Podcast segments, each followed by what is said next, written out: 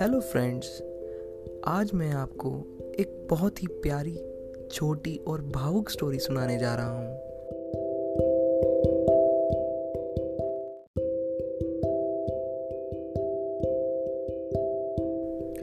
तो friends story कुछ इस प्रकार है। शाम का वक्त हो चला था। धीमी धीमी बारिश भी हो रही थी। और हमारे गुप्ता जी बस दुकान बंद करके जाने ही लगे थे। कि एक और से आवाज़ आती है, चिल्लाते हुए रुक जाओ। वो लड़का बारिश में भीग चुका था और गुप्ता जी ने देखा कि लड़का देहाती सा लग रहा है। हिंदी फिर भी ठहराव के साथ बोल पा रहा था। तो ये लड़का जिसकी उम्र 22 से 24 साल होगी, गुप्ता जी को बोलता है कि मुझे मेरी माँ के लिए चप्पल लेनी है।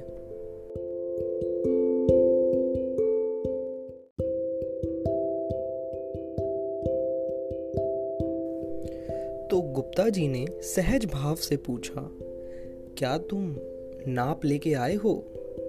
क्या माता जी भी आई हैं?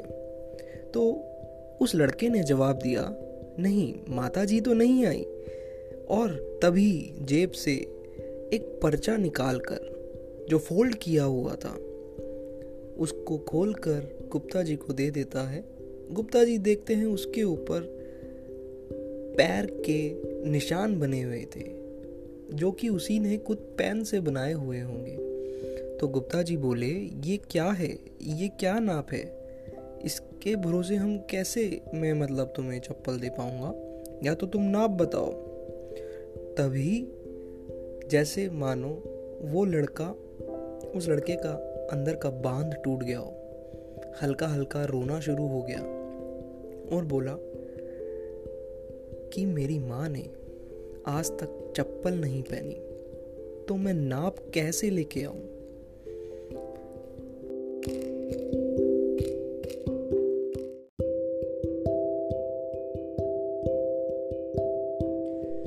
बचपन से लेकर आज तक मेरी माँ ने मुझे किसी चीज़ की कमी महसूस नहीं होने दी। बोला कि, बेटा, जूते तू पहन, पढ़ाई तू कर। कल को अच्छी नौकरी करेगा अच्छा जीवन व्यतीत करेगा।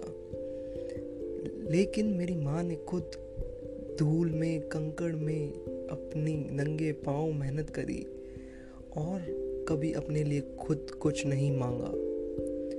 आज मेरी नौकरी शुरू हुए, एक महीना हो गया। मैं पगार लेकर आया हूँ। तो सोचा माँ के लिए क्या लेकर जाऊँ? तो इससे बड़ा उपहार क्या हो सकता है? बच्चे की बात सुनकर गुप्ता जी भावुक हो गए। उन्होंने ज्यो के त्यों एक चप्पल निकाल कर पैक करवा दी।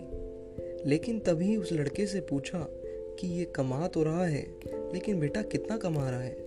तो उस लड़के ने बोला, वैसे तो मैं आठ हज़ार रुपये कमाता हूँ, लेकिन पाँच हज़ार रुपये यूँ ही खर्चे में आने जाने में निकल जाते हैं। लेकिन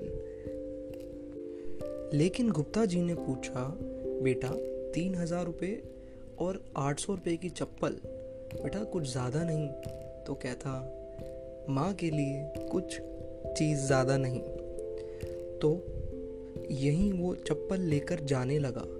तभी गुप्ता जी ने पीछे से आवाज़ दी, बेटा, एक मिनट रुक जा। तभी उसने एक और जोड़ी चप्पल पैक करवा कर उस लड़के को दे दी। बोला, बेटा, माँ ने चप्पल आज तक नहीं पहनी, लेकिन आज से अगर ये चप्पल खराब हो जाए तो उन्हें कहना कि ये उनके एक दूसरे बेटे ने दी है। तो कभी नंगे पैर मत रहना। ये चप्पल खराब हो जाए तो आप दूसरी पहन लेना। तो लड़का वो चप्पल लेके भी जाने लगता है। तभी गुप्ता जी एक बार फिर से आवाज़ दे के बोलते हैं, बेटा, एक छोटी सी विनती और है तेरे से। तो लड़का बोलता है, बोलिए। तो वो कहता है